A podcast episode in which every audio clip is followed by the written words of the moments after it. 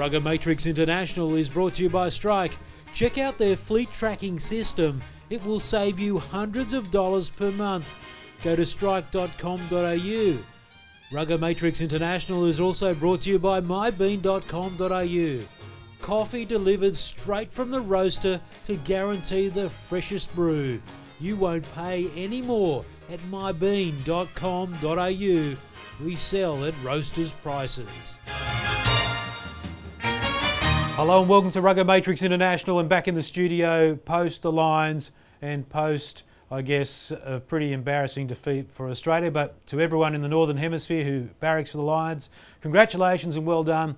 A thoroughly deserved victory, 41 points to 16, clinching the final Test match. Big show coming up shortly to Japan with Eddie Jones. Then Mark Ella, the invincible himself, joins us in the studio talking about the appointment of Ewen McKenzie to take over from Robbie Deans immediately after he was fired from the job just yesterday.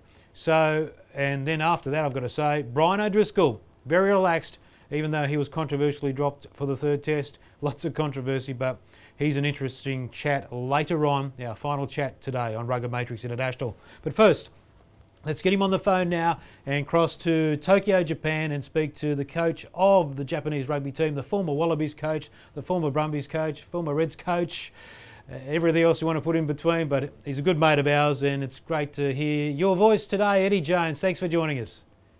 Hi, Jura.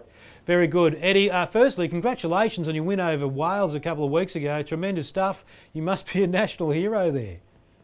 Yeah, it was pretty big for rugby here, mate. Uh, first time they've ever beaten a top 10 country in the world. We had two full houses, uh, again, the first time for about eight or nine years. So it's given rugby a really uh, a good kick along. And with the World Cup in 2015, of course, we've got to qualify first, but then having the World Cup here in 2019, it's a good time for rugby. Good time. Not so good for the Wallabies. It was a great event, Eddie. You would have seen it. Uh, the Wallabies taking on the Lions in an epic series. But uh, it's cost Eddie, or it's cost uh, uh Robbie Deans the job, Eddie. And uh, I think he was going to be replaced anyway. That's the word. Ewen McKenzie is now coach of Australia. I think uh, a pretty good move by the ARU. Would you agree? Yeah, look, I think Ewen's you know done a a pretty solid apprenticeship. He was assistant coach at the, the Brumbies and the Wallabies, coached the Waratahs, got some overseas experience at Stade Français, come back and, yeah, his, his timing's been good at the Reds. Uh, he's got a good team there, won a championship, and I think it's important for a Wallaby coach to win win a Super Championship, and I think Ewen deserves the right to take the team forward. Well, the Wallabies uh, need to be taken forward because it has been stagnant. Eddie, what's been going wrong since Deans took over? Well, you know, I, think there's always a number of, of, things, but the things that stand out, and I think it all came to fruition on the weekend. You know, they, certainly lack discipline. Uh, you can see that in the way they prepare and the way they play. They lack the cohesion amongst not only the players, just the way they interact with each other, but also the way they play the game. And you see after two phases, Beale gets the ball on the on the right hand side with no one outside him, and he has to kick the ball. They just you know seem to have a lack of cohesiveness of, of what they wanted to do, and uh, I think know Robbie's done some good things with them, but I think they've just failed to develop a style of play that suits that group of players and and a style of play that can beat New Zealand, and uh, you know that's going to be the big thing for for Big Link going forward. Australia's struggled to fill the void of Stephen Larkham, haven't they, since he retired? But Eddie, surely since he retired, we should have had some sort of fly half that we could have nailed our colours to the mast, someone to just distribute the ball, uh, because it's really been a problem area but what do you think about throwing someone like James O'Connor into the fire of a Lions series at 10? Yeah, it's a bit like uh, Shane Warne leaving and you pick up some part-time leg spinner uh, who bowls, you know, 10 overs every so often in club rugby, uh, in, in club cricket. You know, it's just beyond comprehension and he was at, you know, way out of his depth. He's, you know, he's a brilliant individual player, we know that, but he cannot play test, test uh, standoff and you know, it's it's hard to understand. Quade Cooper's got his problems. Beale's got his problems. You know, To'omua's uh, a very solid player. And Australia needs to decide out of those three who's going to be the standoff, who's going to be the number 12, and stick with them for a period of time. You know, some of the greatest players in the world have taken until they're 26, 27, 28 until they've been really good standoffs. You know, Carter took some time, Stevie Larkham took some time, Wilkinson took some time. So you've got to invest in whoever Ewen thinks is the best player. You know, and, and he's got two options, Beale and Cooper both lack mental concentration to play for the full 80 minutes, but they're certainly brilliant. Where To'omua's a very steady player, but you know, if he plays 10, then you need to have some brilliance on the outside of him. So there's not much time here. What's your recommendation for a backline for Australia? Oh, you know, Genia was terrible on, on Saturday, but you'd still have to continue to pick him. Uh, the worst thing about Genia was that last trial where he looked like he didn't want to make the tackle. Um, so, they, you know, he needs to get him back into gear. I'd immediately put Quade at 10. I'd put To'omua at 12. I think To'omua, you know, he's a very hard tackler, hard runner, and he also has some distribution skills and he's young. Uh, I'd stick with Adam Ashley-Cooper for the, for the moment at 13. Folau at 14, Main at, at 11, and then I, I put Mogram at fullback. I think they need someone with genuine gas and uh, and he's the guy that I think can really develop into a top class test fullback. Yeah, I'd have Beale on the bench. He can probably maybe share the game with, with Cooper. And I wouldn't have O'Connor in the squad for the next period of time. I think guys like him need to understand that, you know, it is special playing for Australia. He hasn't treated it special. I'm sure Ewen's going to make the point somewhere along the line with, with one of those boys to make sure that they understand it is special playing for Australia. Well, he missed the uh, 2011 team announcement for the Rugby World Cup, Eddie. So it wasn't a good start in terms of discipline. I mean, how important is the off-field discipline when it relates to your on-play or field discipline? Some people say you should separate it, but I guess you're of the opinion if you're undisciplined off the field, it's going to follow you on the paddock. Yeah, look, you know, it's inexcusable what they did in the second test to be up at four o'clock in the morning. You know, obviously our careers in at a hamburger place, and and then the worst thing was the ARU defended it. You know, the ARU should have said straight away they should have been in bed, they should have been recovering, and they shouldn't have been out. Um, and I'm sure Ewen's going to sort out that those issues. You know, no team's perfect, and every team has its characters, but you've got to draw a line. You know, the Test series is 14 tests a year. So for those four, for that period of time, the players need to be completely devoted to to uh, to winning those test matches. Interesting, I was just talking to one of our boys that's been playing for the Chiefs, and he was saying they've got a rule after every game they only have a couple of beers, no one's allowed into town. If they do get, go into town, the boys are the ones who discipline the players and, and bring it up at team meetings. So that's sort of culture that, that wins championships like the Chiefs did last year, and that's the sort of culture that Australia needs to have going forward. You need senior players to do that, Eddie, because uh, they've been around and are experienced. And uh, the Wallabies have jettisoned a lot of senior players, and you saw guys grow up like that, like Matt Giteau, a young fella. He went by the wayside. Phil Waugh, Rocky Elsom. Uh, the, the, the list is endless of senior players that have been jettisoned, maybe a little bit early.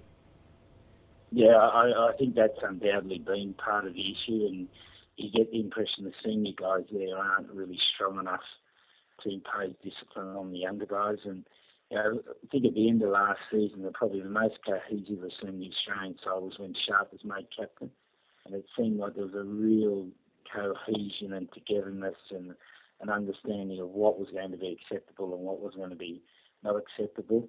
And you know, I think going forward, there needs to be four or five of those guys found developed and, and made into the team leadership. And, and certainly, I think Ewen will need to re, re, uh, review the captaincy of the Australian side. You know, Hall's a good, tough player, but whether he's got the the overall awareness to be a great captain, and that's what Australia's going to need if they're going to win the next World Cup. You know, I think is something that Ewen will have to look at. What about the scrum? Obviously, it had its moments, uh, some good moments. In fact, in the second test, Andrew Blades a very astute coach but in the third test, maybe they sort of backed themselves too much, but they got absolutely pulverised, Eddie, and it cost them dearly on the scoreboard. You've done a pretty good job where you've assessed your scrum's ability in Japan. What what do Australia need to do there? Is it dire straits? Well, I think firstly the selection right. You know, Alexander again doesn't start for the Brumbies at tight head and the playing with tight head for the Wallabies was always going to be a risk. He got away with it in the second test because he's playing against Vunipola, who's a young prop with not much scrummaging ability, but when he was against Corbisiero in the third test, you know, it found quite clearly that he was out of his area. You just look at the Australian front rows; they're not they're not strong enough. You know, they haven't got uh, developed posterior chains. Uh, they'll really need to get on the intensive strength program. And I think the young guys like Slipper that probably need to be promoted uh, into the team. And, and again, you need to find the tight head that's going to anchor the scrum, and maybe that's Slipper. Eddie, you've been uh, overseas for a little while now uh, uh, and coaching Japan, obviously in club rugby there as well, and obviously in Europe. But what's the perception of the Australian game at the moment? Uh, not great, mate. Uh, you know, when you're in Japan on a Friday afternoon, there's the domestic usually at 5.30 there's a domestic New Zealand Super Rugby game, 7.30 there's Australian game. And the difference in the, in the games is absolutely enormous. The, the ball movement, the speed of movement, you know, and their willingness to play the game in the New Zealand games. And then the Australian games are, are very static, one pass, you know, a lot of kicking. And it used to be the opposite. Um, Australia, I think, has become very conservative in their, their rugby approach. I've only seen a little bit from the league between Pepper and Junior on fire.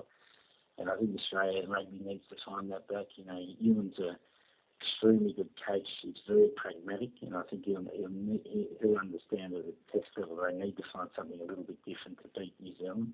And it's not going to be by playing all orthodox one pass, you know, it up, it up type rugby. They're going to have to develop a, a way of attacking that that has movement, that creates questions for the All Blacks defence because at the end of the day, Ewen's going to be judged by whether he can beat the All Blacks. And I think since uh, you know, 2002, I think a record against him something like 22% success. So there's a great upside there for him. And look at the Wood, uh, Woodcock, Mealamu, McCaw, Carter, you know, Conrad Smith all probably closer to the end of their careers than the, than the start of their careers. So it's a great opportunity now for the Australian side to do well. Well, you've uh, managed to beat the All Blacks on a couple of occasions, and the most important one was obviously that semi-final win in 2003 at the World Cup. I mean, what does it take to beat the All Blacks? We've been known as a very smart team, and a, and a coach like yourself pri- obviously prides himself uh, or yourself on the fact that you're able to come up with a game plan to stress a pretty athletic, brilliant team. Yeah, well, I think you know you've always got to meet the physical challenge. They set out the physical challenge with a haka first, so that's the first thing you got to do. And then you got to make them think, mate. You know, they're the most athletic, uh, free-will players in the world, and I think you know, when you can beat New Zealand sides, and we've seen it with Jake White and Ewen both in the Super competition, so when you can make those sides think, make them play a little bit different, you take away their, their athleticism, and then you give yourself a chance to win. I'm sure you will be developing a, a sort of game that does that against New Zealand. Are you happy with what Jake White's done with the Brumbies, your old team? Yeah, look, he's done a fantastic job, mate. Again, you know, two years ago they were 13th in the competition, and they were a bit like the Wallabies were on Saturday. Not much team spirit, not much cohesion. Now they've got plenty of team spirit, they've got plenty of cohesion. You know, they've found the way of, of winning. I think they, again, for them to go forward now, they'll need to develop their attacking game. But he's he's done a super job, and I just hope now that he's not lost to Australian rugby. I think you know, there's a very big opportunity now that he probably sees that there's not much future for him in Australian rugby. So, uh, you know, the next next year we'll, we'll say whether, whether he stays with the Brumbies or goes. Maybe they can call upon uh, Peter Hewat. How is the super coach going at Suntory? Well, he's going all right, but I saw him the other week actually up there, the camp up in the mountains. He's doing really well. You know, he's a he's a fantastic guy, and uh, and he's he's working really hard. He's trade. They, they've just played three pre-season games, so first three games haven't been real flash. They got beaten by 50, 50, and 40 but uh, you know at this time of the year, the Suntory basically playing their B team against other teams. Eh? So yeah, he's going to make a good coach, mate. And I think in a couple of years' time, he'll come back to show and catch the Super Rugby level. Well, I hope so. Inverell's second best fullback and doing well over in Japan. Eddie Jones. I never let him forget that. Eddie Jones, thanks very much for your time. It's great to speak to you, mate. And when you come back to Australia uh, on one of your visits, I'd be love to uh, catch up with you in our studio. All right. Good on you, Giro. Thanks, mate. Cheers. All right, so there's Eddie Jones. And, uh, well, Eddie Jones never holds back, and that's the great thing about him. One other fellow who never holds back is the invincible himself, Mark Ella. Giro, how are you? Yeah, very good. I've just finished the tour. You would have seen all the games. Uh, we'll talk about the specifics of it. But what did you think of the series, the colour of the event? Oh, the event itself was spectacular, and it's no wonder you know countries like Australia, South Africa, and New Zealand put so much effort in into welcoming the Lions uh, to to their country. I mean, you know, we had thirty odd thousand uh, people all dressed in red, all well behaved, all spending plenty of plenty of money. Uh, just a great tour all around. Yeah, it was fantastic. So, uh, Robbie Deans has paid the price, as we've spoken about in the start of the show. I think it was inevitable, but they did start the interview process a couple of weeks ago and appointed Ewen McKenzie. Uh, he's a good mate of ours, good choice. Yeah, I think he's a good choice. I mean, uh, you know, some will say, was he the best available? Uh, and if you're fair dinkum, you'd probably say no, uh, Jake White. Uh, but I think after you know, five years with a foreign coach, I think the sentiment was that we had to get an Australian, and Ewen is accomplished, a very accomplished coach. Uh, you know, winning winning the you know the Super Rugby title in, in 2011, and I think he deserves his chance. Well, his credentials are there, though, aren't they? I mean, Ewen's done the hard yards. He's had many disappointments. He was pretty keen to make that point today at the press conference that he's been through the low times and he's been through the high times. So, and that's really important, isn't it? No, and I agree. Um, you know, he's been there. Uh, you know, as, as a player, you know, winning a Rugby World Cup, which is which in a feat is, is, is terrific, and, and I think the first Wallaby to actually coach Australia, which again is, is, is a huge achievement for Ewen. And you're right, he's been he's had his ups and downs. There's no doubt about it, uh, and he's made a lot of sacrifices personally uh, in his pursuit of, of coaching around the world, uh, and he deserves this opportunity, and, and I know he'll do a great job for Australia. We talked about this before the series began. You know, I, was dead against uh, James O'Connor playing at ten as one of the great tens of all time, what's your final report card? Well, I think James O'Connor, as we all say, is a talented footballer, and I think he's got the potential to make a great number ten. But you don't throw yeah, a one-test match uh, inexperienced player into a series against the Lions and expect that he's going to you know, ignite and, as Deans uses the word, mesmerise the opposition. That just doesn't happen. And, uh, you know, James O'Connor shouldn't give up his pursuit of thinking he's, he's going to be a future number 10. Um, uh, but uh, he was thrown into the position or into the situation by Robbie Deans, who put all his hope on one player to ignite the Wallabies attack, and it just didn't happen. Well, it's a pretty ordinary tra- training ground, isn't it? It's so intense, and it's one every once every twelve years. So your point is absolutely valid, and you know if he and there's a potential to go backwards in that environment, isn't it? If you want to play in that position. Uh, well, he'd be gutted by now, yeah. as, as, as, as, most of the Australian players. But uh, you know, when you're picked in a key position, you've actually got to show direction and show leadership and be strong, and, and get up when you get belted, and uh, you know all of that. And, and unfortunately, he did very little of that. You know, in the mm. first Test match, he you know touched the ball about probably seven or eight times in the whole bloody game. You know, the second Test match he was a little bit more effective, but still, you know, sh- he could have been playing on the wing. Yeah. Uh, and in the last Test match, particularly when the Lions, you know, got the momentum going, yeah, there was no stopping him, and uh, you know we were ineffectual, and, and I guess that's history. Uh, do you think the Lions um, could have won by more? Because I think uh, the gulf actually was quite large between us and the Lions. Uh, it probably was. Uh, you know, 25 points is a pretty yeah, big margin. Yeah. they left a few on the park, I reckon. Uh, they they did. Uh, there were a couple of other opportunities. You know, for Australia's sake, I'm glad they didn't. Well, they got trounced anyway. Uh, you know, 25 points is, is fairly significant. Yeah. it would have been embarrassing if it was any more. What do you think about 10 and 12? Do Australia need a harder, bigger runner at 12? We've always seemed to be a bit more successful there outside our 10. Yeah, we, we probably do, but we need a ball playing big number 12. Yeah. You know, like a Michael Hawker or, or you know, uh, Timmy Horan wasn't that big, but he was well, solid. We don't seem to have that combination. Uh, well, like, a, and I know I've said this a thousand times, and I apologise, but you know, we, we pick utility players. We've got to go back to specialists. Yeah. We're not going to win by playing. Having three ball players is not an advantage; it's a disadvantage because traditionally ball well number 10's not one of them we're not the greatest defenders uh, which is you know a weakness in the team and you know you can only have one general not three generals as, as Robbie keeps on, on or Robbie kept on selecting yeah, that's a good point. And uh, so I would like to see Pat McCabe, if he was fit, playing there because I just think he straightens things up and gets you the go forward. There was too much messing around. James O'Connor doesn't pass the ball. He's not in. It's not in his his nature to pass the ball directly. He's a wonderful runner on his feet. That's why he should be out wider. Yeah, which is like I've been critical of Robbie over the years mm. by his team selections because there's no fluency in selections.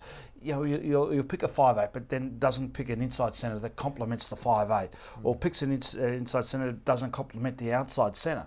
Again, we've got a team of, of wonderful players, but not a team mm. within a team doesn't mesh together. They don't mesh together. Yeah. So it doesn't matter how good your individual players are. It's how they gel as a team that makes the difference between winning and losing. And uh, you know, as much as you say it, Robbie would always pick teams that were that were you know that just didn't happen, mm. didn't mix. Do you have much um, empathy or sympathy for Robbie? Uh, six years into the job, or close to six years? No, I did. I, in fact, I do. And, and, and I wrote an article probably four months before John O'Neill you know, put Robbie Deans in the position that I thought he was the best coach for mm. Australia, which is a big call considering he's a foreign coach. Yeah. O'Neill selected him. Um, and I thought, you know, based on what I'd seen at the, the Crusaders, that Robbie had the ability to reignite the Australian attack. Uh, but, you know, probably what I didn't realise that, uh, you know, way back then is you know the players probably at the Crusaders probably did more to coaching than, than probably Robbie, mm. uh, because he's been ineffectual with with the Wallabies. I mean, you know, we've had our particularly against South Africa, we've had some great victories and played some unbelievable rugby, uh, but that's about as far as it goes. We've been hot and cold for five five years. Uh, I totally agree, and um, you know, this is not a very well known fact, but when I was at the Waratahs, we approached Robbie Deans to take over at the Waratahs at some point. Uh, it didn't happen, so the Wallabies then got him. So, yes, everyone wanted to see how he went. He has as internet has has he had international experience too under uh, John Mitchell. That's right, and uh, it didn't work out either. And, well, he made a couple of coached by Glenn. Well, he got a couple of uh, he made a couple of controversial selections yeah. again. Yeah. You know, but not playing uh, Daniel Carter or playing him out wide and uh, picking uh, Carlos Spencer yeah. and and not picking key players who proven under pressure can deliver. Exactly. Yeah, he picks players that a lot of talent, which is great, but they've got to have they've got to be stronger than that. They've got to be able to tackle. They've got to hold their discipline under extreme pressure, uh, and, and not you know, succumb to you know to, to pressure. Greg Growden made a really good point the other day in his Scrum.com article. Is that five years or six years, five and a half years into the job, we still don't have a ten. We, we don't have a 10 that we can rely on. We don't have a 10 that we can rely on. Have we got a 12 we can rely on? Fullback, I, I presume Kurtley Beale, if he stays in that position, will probably hold that position. You know, we've got a strong number nine, but in the five years, you're right, we don't have a 10 to this day, and we haven't got a proven number 12. So a 10 12 combination, when I was playing, when Lionel was playing with, with, with Little, uh, yeah, they were strong mm. combinations. We don't have them. Uh, Jesse Mogg, I'm a big fan of his. Uh, I've seen him up close play. I really like the way he's a, he's a complete fullback to me. What are your thoughts? I've got nothing but admiration for him, and I'm glad uh, that he finally got his test cap. It's, it's you know two years coming. Mm. Uh, for, I guess Jake White yeah, should be congratulated for bringing Ben Mowen, uh, Jesse Mogg. Uh, who else? There was one other. Lily Lealiifano. Lily through through to become full Wallabies. So, I mean, uh, Tamani. I mean, you know they wouldn't have been selected last year mm. or even the year before. But the whole, the whole four backs came through, and Jesse Mogg is an outstanding footballer. You know, he probably you know. Well, I mean, he would have been glad to play for Australia against the Lions. It wasn't a great success. I mean, he didn't play well. Sorry, I'll rephrase that. I don't know what I'm talking about. I'm talking too much. But he played pretty well, uh, and he'll get better. And I hope uh, Ewen gives him enough opportunities to prove his worth. I think what they've done is harden them up with the Brumbies. They've really mm. hardened. There's a harder edge to them. And yeah. I saw that in that uh, Tuesday night game against the B, the, the B team. They were still pretty good, the Lions. Yeah, they, they are. They, they played a, a disciplined game, mm. and they stuck to it, and, and they got the rewards. Uh, what about Matt Matt To'omua, again, he, he's a good footballer. Mm. Uh, I'd like to think that uh, you know he's got an opportunity to prove his worth at, at number ten. Uh, what I like about To'omua and Lealiifano is there's nothing fancy. Mm. They just get on with the job. Mm. They're, they're, they're, they're number 10s in the true sense of the word and uh, deserve an opportunity. This is your point. You can't have 15 guys who are all X Factor. You've got to have a couple of crazy X Factor components to it. But you, you need some reliability on the paddock. Yeah, you need to be able to keep players that'll play persistent rugby that will never let the team down. Okay, you have your ups and downs, but you know, with I guess uh, you know O'Connor and Cooper, you have extremes. I mean, it's, it's like that, mm. like a tidal wave. But you know, these players rarely play bad. You know, they might have an off day, but it's still by by anybody's uh, appreciation pretty high standard. Couple more before I throw to my uh, chat with Brian O'Driscoll. Firstly, discipline at the Wallabies. Ewen wants to bring more discipline in. I've seen him operate very well with it, and he, he what he does well is across the generations, from 30 year olds, 35 year olds down to 20 year olds, he can actually, for a conservative bloke who loves Sarah Palin, uh, always votes Liberal. He's, he's, he gets down with the, with the young fellas and does a pretty good job. So discipline's been an issue. Kurtley and James O'Connor just really haven't been brought to heel over some of their off field issues. And the apology in Melbourne after their late night, no alcohol, of course, but a late night, their preparation for that Melbourne test was pretty ordinary from James O'Connor. It is, and uh, I guess that was that added to the downfall of, of Robbie was the inconsistent dealings with mm. these guys. And I mean, it's it's the the same culprits all the time. Uh, you know, almost right from the moment that Robbie took over. You know, when they were in Rome, there was uh, so-called indiscretions by by the, the, three amigos. You know, we've got to stamp that out, and I think, you know, apart from Robbie's ability or coaching or what happened to the Wallabies, his lack of discipline or support for the young guys uh, aided his. Uh, his uh, downfall. Yeah, well, in a team environment, and you've seen it, is you, if, if some guys are getting away with stuff, and the guys who are doing the hard yards, particularly forwards up front, who you know they busted their gut, and to see that isn't good no, it isn't good. And you, the senior players, quite rightly, are angry mm. and can't understand that they're making the sacrifice and these superstars, so-called superstars, are going out and enjoying the limelight mm. instead of concentrating on their own game and on their commitment to their, their teammates. Mm. It's just not good enough. The All Blacks have their issues there too, but what they seem to do is they uh, they hammer them quite quickly uh, with discipline, and then they get them back in the game. So they've got a really nice approach.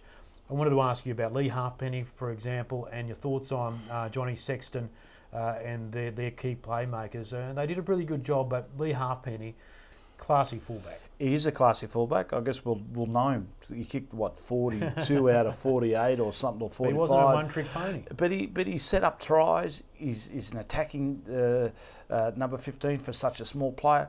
Just sheer class mm. right the way through. And Jonathan Sexton you know, I like him as a player. Again, he's a honest toilet, but he has a go. He knows when, uh, you know, to let the ball go, when to run himself. You know, he's a good kicker of the football. Uh, just a complete player, and, and having both of them on their side, certainly in key positions like that, uh, you know, assisted the the Lions in winning.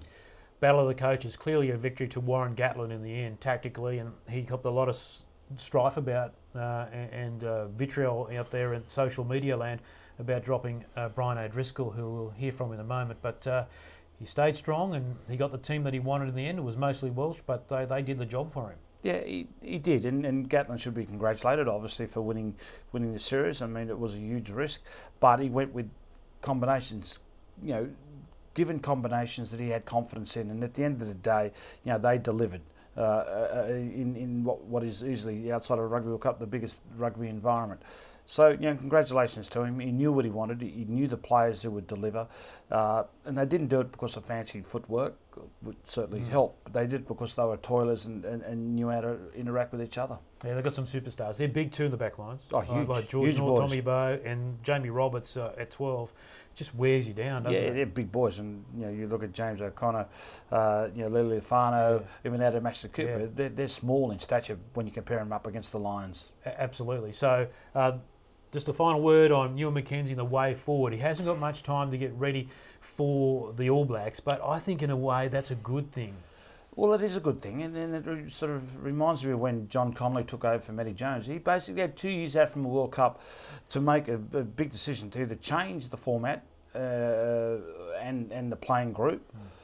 and do it his way, or stick with the status quo. So, I guess the challenge now with with uh, Ewen is does he make major changes, obviously also in, in, personnel and in style of play, which I hope he will. Mm. Or if he sticks with the status quo, he will need to get, toughen these guys up and, and be really strict because they'll need they'll need watching all the way. Because he does bring a good tactical brain to the game. Because I was struggling to work out what Robbie was doing with our team. What this year, or last year, or the year before that? I really, Mark, it's been it has been the frustrating element. I just think we have been known as a smart rugby nation and that's what all the others, the Kiwis have always feared us for, but in recent times they haven't. Well, they, I think they, they take it. The, the Kiwis say we're a smart nation, knowing that we're not, because mm. you know we've got a coach that's, you know, you know, says all the right things, but we play basic football. We, yeah. we, we, we're scared to, to have a go. Uh, and so I think this is, you know, I'm sad for Robbie. He's, he's, a mate of mine, but you know, it just hasn't worked out. But I'm excited for you and, yeah. and the future of Australian rugby. As I said in last week's show with Casho, players get dropped every day of the week, and it should be no different for coaches. Yep. You want to drop a coach every week, It would make it hard, but um, I guess uh, it had to happen. Mark Ella, great to see you again, Thanks, dropping in, and uh, I will see you soon. Thanks, buddy. There he is, Mark Ella. Now, we move on to the man of the moment. Brian O'Driscoll was dropped controversially, as we spoke about the other day. He had uh, a couple of days celebrations, and then I caught up with him at the Sydney Football Stadium while the Waratahs were training, incidentally, and asked him about uh, life after winning the British and Irish Lions series for the first time since 1997. Moment to reflect on the, how it ended 12 years ago compared to well, this weekend. Um, I suppose you look at it and you, and you realise that um, in every tour there's there's good and bad, and obviously my own disappointments this week was the was the bad side. But when you win a series, you know, all the negative side of things get swept under the carpet, and that's just how it is. The fact that we managed to lose it uh, in, in 2001, probably things were heightened a little bit more, and that's just the way that's the, the way tour, touring works. So, um, at, you know, I, I, suppose we'll be able to reflect a little bit more over the coming weeks and think about you know what a great achievement it is. Did you feel that you were embraced like 12 years ago? Was it even better? What was the crowd support like from the Australians? Yeah, it was brilliant. I think they're um, they're pretty passionate about um, about their Australian teams, irrespective of um, what sport it is. Uh, so you know we, we heard uh, you know we heard plenty of interesting things from, from the stands uh, over the course of, of the tour, but um, uh, you, you, expect that, and, and in fairness to them, um, I think they, they respect good winners, and you know when any team manages to put 41 points on you, you got to tip your cap to them, and you know they certainly did that. You mentioned the negative things come to the surface if you lose. There's a lot of bloodletting already in Australia. Are you surprised by the uh, savagery of the fallout?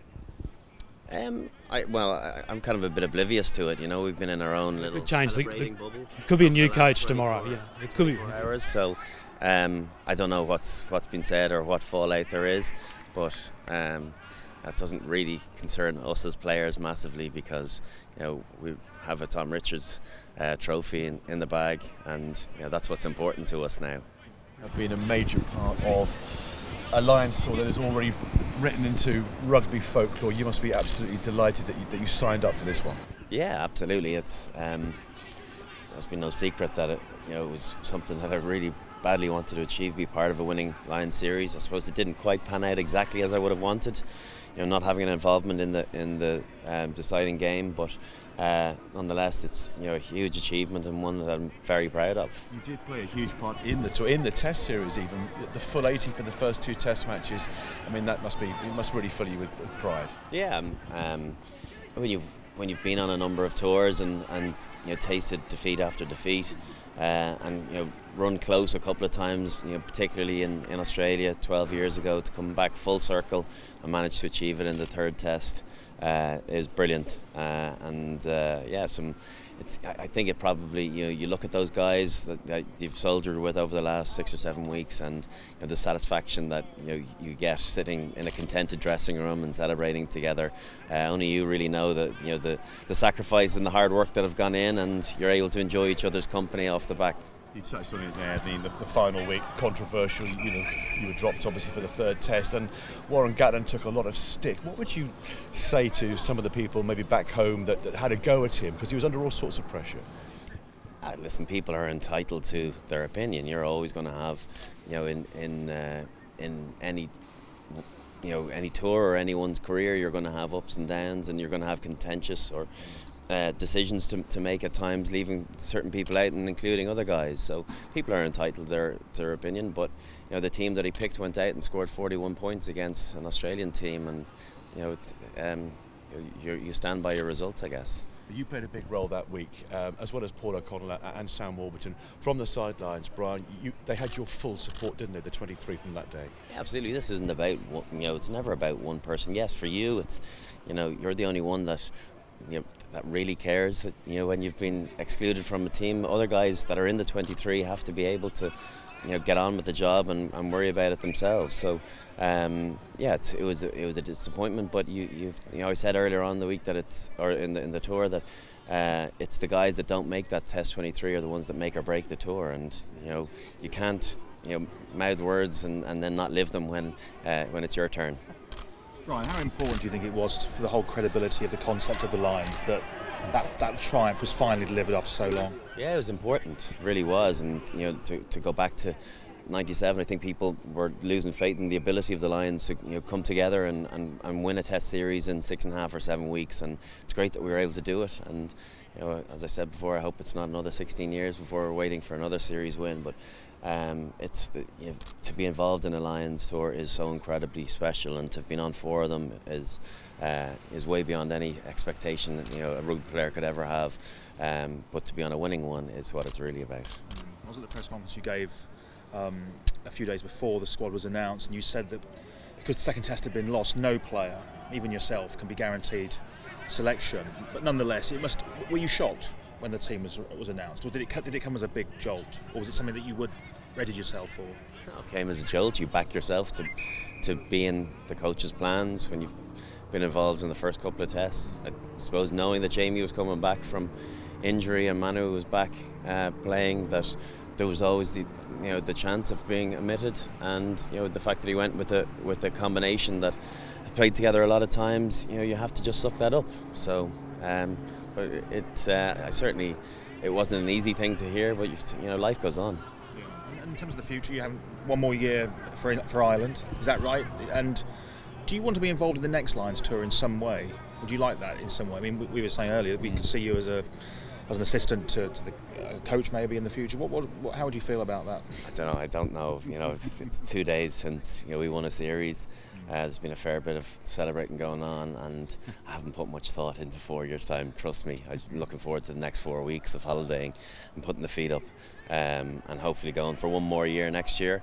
Um, but with regards to Lions I don't know what you know what the future holds um, when I finish becoming a rugby player, whether I'll stay involved in the game and in a coaching level or in you know in, in some um, you know some way in, in within the media. But um, I think that'll all evolve with, with time. But you just have to be able to you know give yourself a few days to savor the satisfaction of finally winning a series.